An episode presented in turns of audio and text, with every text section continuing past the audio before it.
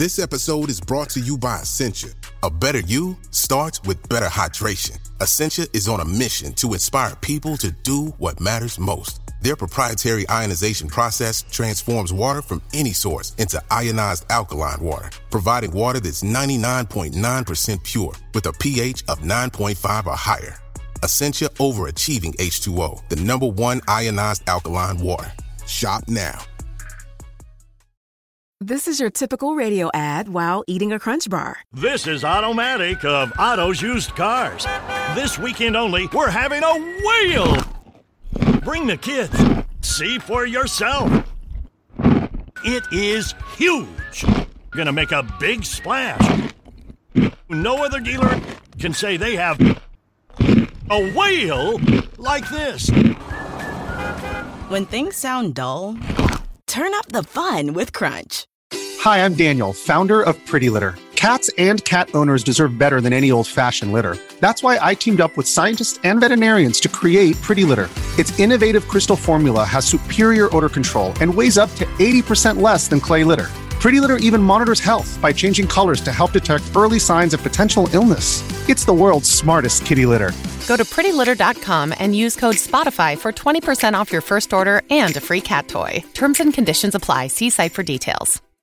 This episode is brought to you by Shopify. Whether you're selling a little or a lot, Shopify helps you do your thing, however you cha-ching. From the launch your online shop stage, all the way to the we just hit a million orders stage. No matter what stage you're in, Shopify's there to help you grow. Sign up for a $1 per month trial period at shopify.com slash special offer, all lowercase.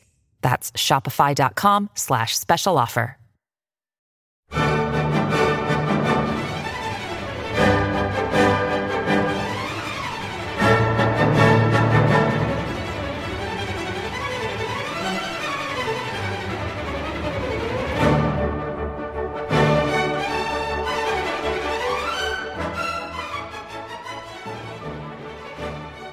Welcome to the BBC Music Magazine podcast. You can subscribe to the magazine by visiting classical-music.com or to our interactive iPad edition by visiting itunes.com. BBC Music Magazine is now an official Apple Music curator, and you can listen to our exclusive playlists by visiting applemusic.com slash bbcmm. Today it's the turn of First Listen, where members of the editorial team chat about and rate an important new release. And here in the studio is Rebecca Franks, our reviews editor, Jeremy Pound, our deputy editor, and Eleanor Cooper, our editorial assistant. Hello. Hello. And this month we've been listening to Leoncavallo's opera Zaza in its 1919 version, revived and recorded by the record label Opera Rara, starring Ermonela Jaho and Riccardo Massi, among others, with the BBC Symphony Orchestra under Maurizio Benini.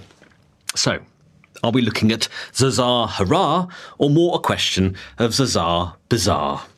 Let's hear the opening to the opera.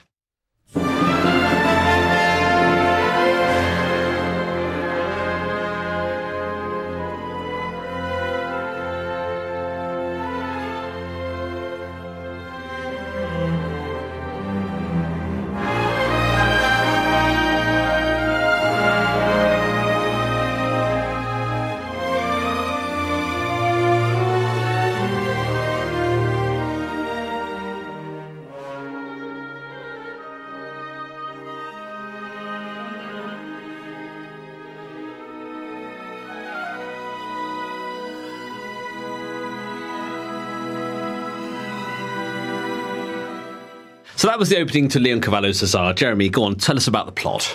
Well, basically, it opens in a music hall, uh, and there's actually a vast um, array of characters who kind of come in and out during that first act. It can be quite confusing. You have to keep your finger on, on what's happening. Um, the central character is Zaza, and it's basically about the fact that she falls in love with um, Milio, who is a very affluential businessman. He um, doesn't tell her that he's actually married, and then she goes to Paris and she discovers that he is married, and then it's about how, oh well, there's a bit of a spoiler alert coming here, but it's about how they cannot um, fall together in love and be together because he is married and she's actually absolute about that. In, in, in, a sort of quite a nice rare twist for Verismo opera, there is actually no one dies in it, which makes a nice change. So another spoiler. So thank you for that. um, Rebecca, the the, the uh, story is very dramatic, and uh, you know there's lots of gnashing and wailing of teeth. Does does the music, do you think, um, reflect that? Well, it's an interesting case. I mean, I think it's an opera that sort of lives or dies by the quality of its uh, heroine, and it's not music that has sort of it's packed with big sort of Puccini tunes or anything. It, it's there is a lot of lyrical stuff there, but it's. Um, you know, you're not going to go come away humming a lot of the tunes, I don't think. But actually, it has a tremendous input packs I found, and um, it's quite interesting. There's an interesting booklet essay in the um, in the CD which talks a lot about why this opera has been forgotten. And one of the sort of theories that it explores is the idea that in this realist Verismo opera, he was moving further and further towards making the opera more like speech, making the singing more like speech, so that you could really you didn't have to suspend so much disbelief, which so, I thought was quite interesting. Sort of theory. Wagnerian in, in, a sense, sense, you yeah. know. So, so we've got a sort of a hybrid really between the sort of romantic sort of impressionism of Wagner and the sort of real Verismo sort of theatrical um, appeal. Yeah, and I think when in the moment, it, I found it really grabbed me actually, and there were lots of colourful touches. There's a moment where her mother comes on and she's talking about um, the geese, and there's lots of sort of little imitative sounds in the orchestra, and there's sort of comic touches as well, and also all the, the music because it's set in a music hall, so we have a lot of music that's taking place on the stage. You hear snippets in the background, and I think he plays with the music of the characters and the music of the music hall in a clever way as yes, well. Yes, it's quite interesting, isn't it, Eleanor? The the idea that, that characters are actually hearing the music that is being performed, but then they are singing as well. So we have this real juxtaposition of sort of two two Yeah, types of music. I think that's how he gets away with um, having some arias in the background because you do hear offstage singing. Um, and those are the long extended passages. But over the top of that, you have other people um, chatting and, and singing in, in speech form, um, which is very kind of engaging and entertaining. And in the, in the first act, uh, the the parts of me, I thought, oh, why? You know, it's all building to this moment where they kiss and declare that they're in love, and you think, oh, the stuff before could get a bit of a move on. But then, actually, when you think about it, there's lots of lively, interesting stuff happening in a way. So perhaps we could actually hear that moment where they fall in love.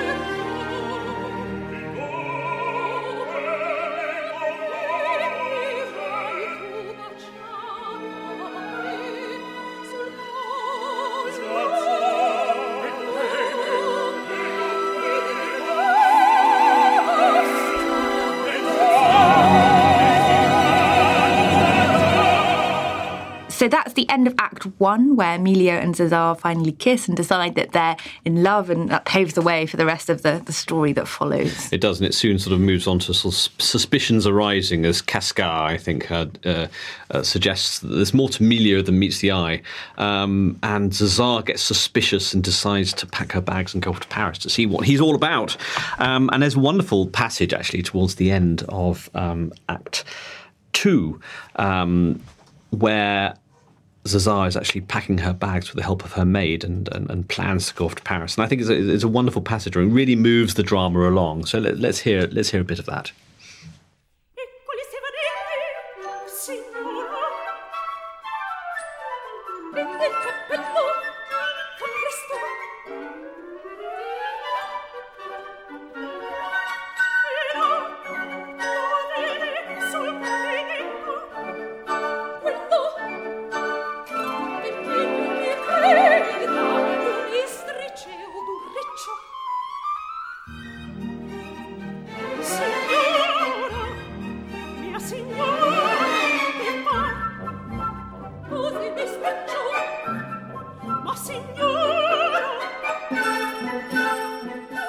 So that was an extract from near the end of Act Two, um, where Zaza's going off to see um, whether Emilio is the man that he proclaims he is. But um, Eleanor, it is a wonderfully expressive It uh, is, moment. yeah. It's very chaotic, and in this, there's lots of lovely stage directions in the um, libretto, which kind of suggests that she's running around with one shoe on and running into the closet when that should be her maid's job, and her maid's trying to stop her, and it's um, yeah, no, very active. And then she finally gets off, off and goes goes to Paris. I'd actually really like to see this staged. I think I've really enjoyed listening it on CD, and they did this concert performance. But I just think there would be so much there to bring out in a Yeah, production. it'd be brilliant. I think you'd understand it slightly more easily um, Yeah. in a stage version because occasionally it is confusing when you're listening to it to just comprehend all the characters and where they are on stage and where, when they're at, um, exiting stage right and left. Although and- I, I, I do find them very characterful, I, I find Ermonela Jaho wonderfully um, vivacious, Mm. uh, and I think her, she really manages to, to to bring across those emotions through the microphone. And I, and I think I, I I think it's- she's it's- wonderful. Yeah, she really captures every nuance, doesn't she? And you feel like she's just living that character. and particularly when it's the speech-like um, sections and she's interacting with it feels very natural always um, all of her interjections and kind of speaking across people and all of that And I really like Riccardo Massi as Milio. I think he's got a very warm uh, tenor voice. Yeah, I, I slightly wonder with him. I couldn't work out whether it was just because Milio, the character, you think, well, why is she falling in love with him? Or has she even fallen in love with him? Is this all just lust, actually?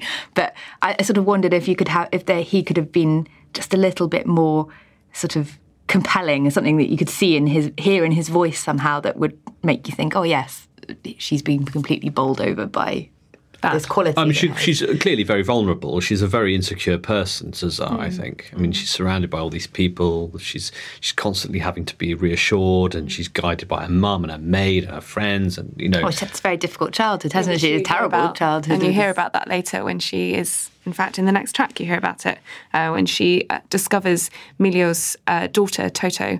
And Toto and her have this um, conversation about childhood and about how Toto's had this wonderful childhood and, and uh, Zaza's had this very troubled one.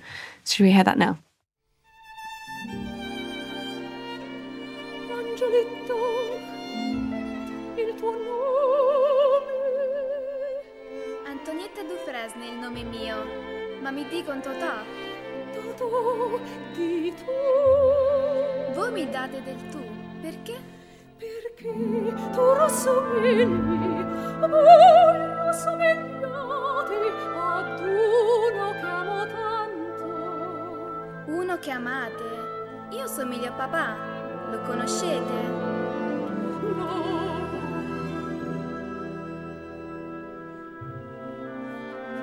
Io da sei mesi non vedea. Uh, so that was Toto, Milio's daughter, and Zaza uh, speaking about their childhoods. So I think it's a lovely device that Leoncavallo uses, but I rather question the age of the voice. The um, uh, Julia Ferri is qu- is quite old for Toto. I think a younger, more vulnerable sounding voice would have been more convincing for me. That's a fair point. What is interesting, though, is so much of the emotion in this opera is actually built around Milio, who doesn't deserve any of it. he has this loving wife, his loving daughter. We have Zaza, who sort of falls in love with her. And yet he is actually a thoroughly unlikable two dimensional character. And actually, Leoncavallo actually plays into his hands by giving him some of the best arias as well.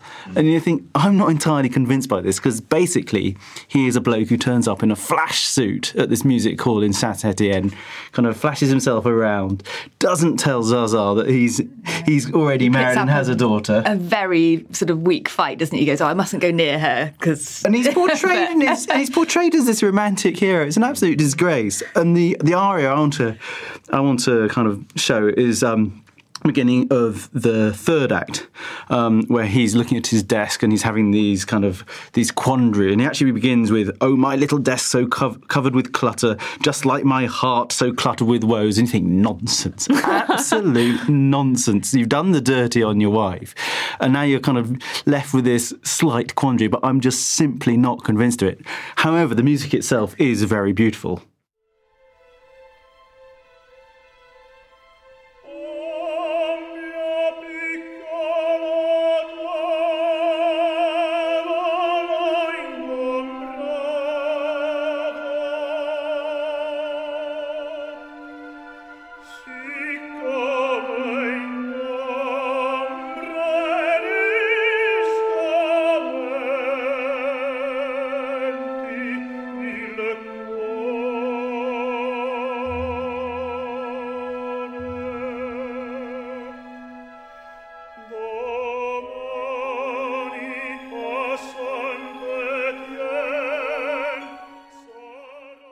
What a cad. yeah, what an absolute cad. And for me, actually, he is the character which makes the opera itself unconvincing, is that I just cannot sympathise or empathise with him at all. I also don't hugely, I'm not hugely convinced by the character of Zaza at all. Um, I think she has this little arguments at the beginning with Floriana, who's her sort of um, her sort of arch rival, and she she's portrayed initially as being very kind of flighty and lightweight, and then suddenly halfway through the first act, she suddenly becomes this very in-depth character. There's almost like this big character shift, and I find it very unconvincing. It is interesting. The libretto is written by Leon Leoncavallo as well, and, and you know he he um, you know was was thought of equally as as much of a poet as he was a composer, and you know that he could have gone one way or the other. Uh, I mean, we don't know a huge amount about his life, but uh, but clearly he was a man who you know wrote operas to entertain audiences, and I don't think one should read too much into these. You know, the, the action moves along. There's there's a lot going on. There's a, there are a lot of characters, and I have a feeling that two dimensional characters were the order of the day. To be frank, in an awful lot of these operas. Um, it's not surprising it's got lost, but it's really lovely to hear it revived. I have to say, how revived it's going to stay I've no idea. I mean, I don't know about you, but I can see it being performed by some of these country operas around the UK, people, people like Grange Park and Longborough and Holland Park. But, but I mean, you know, um, Rebecca, can you see it appearing at the Opera House or ENO?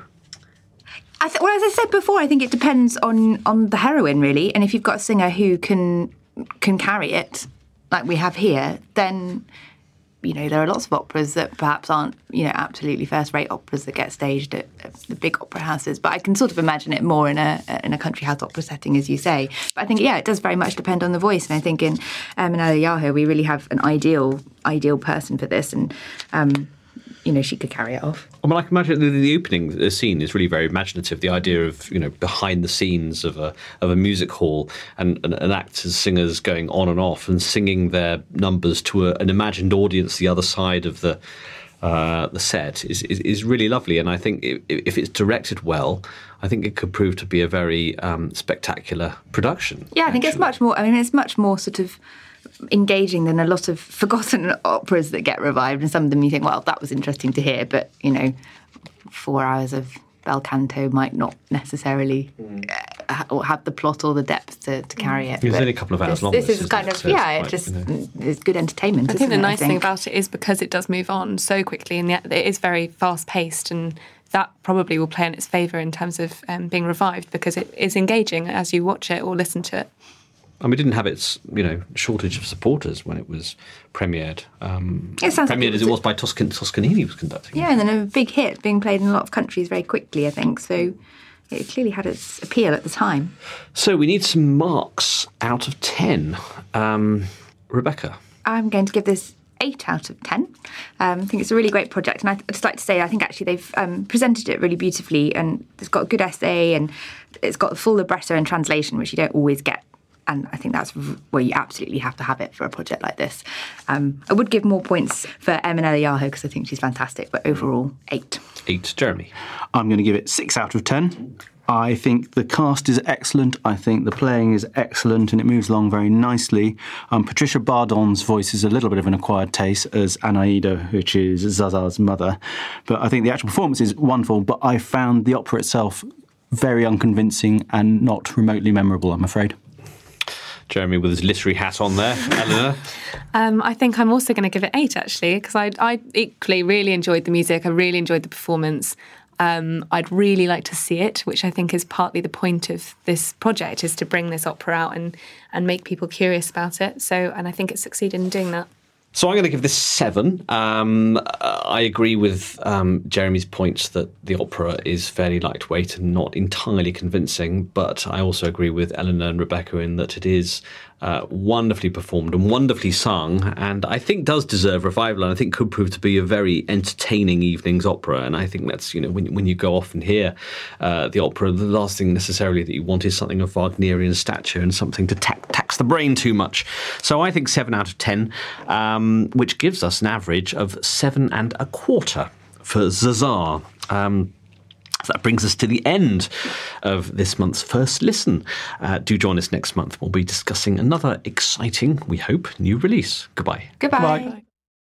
Thank you for listening to this BBC Music Magazine podcast, which was produced in our Bristol studio by Jack Fletcher. For more of our podcasts, visit our website at classical-music.com or simply head to iTunes.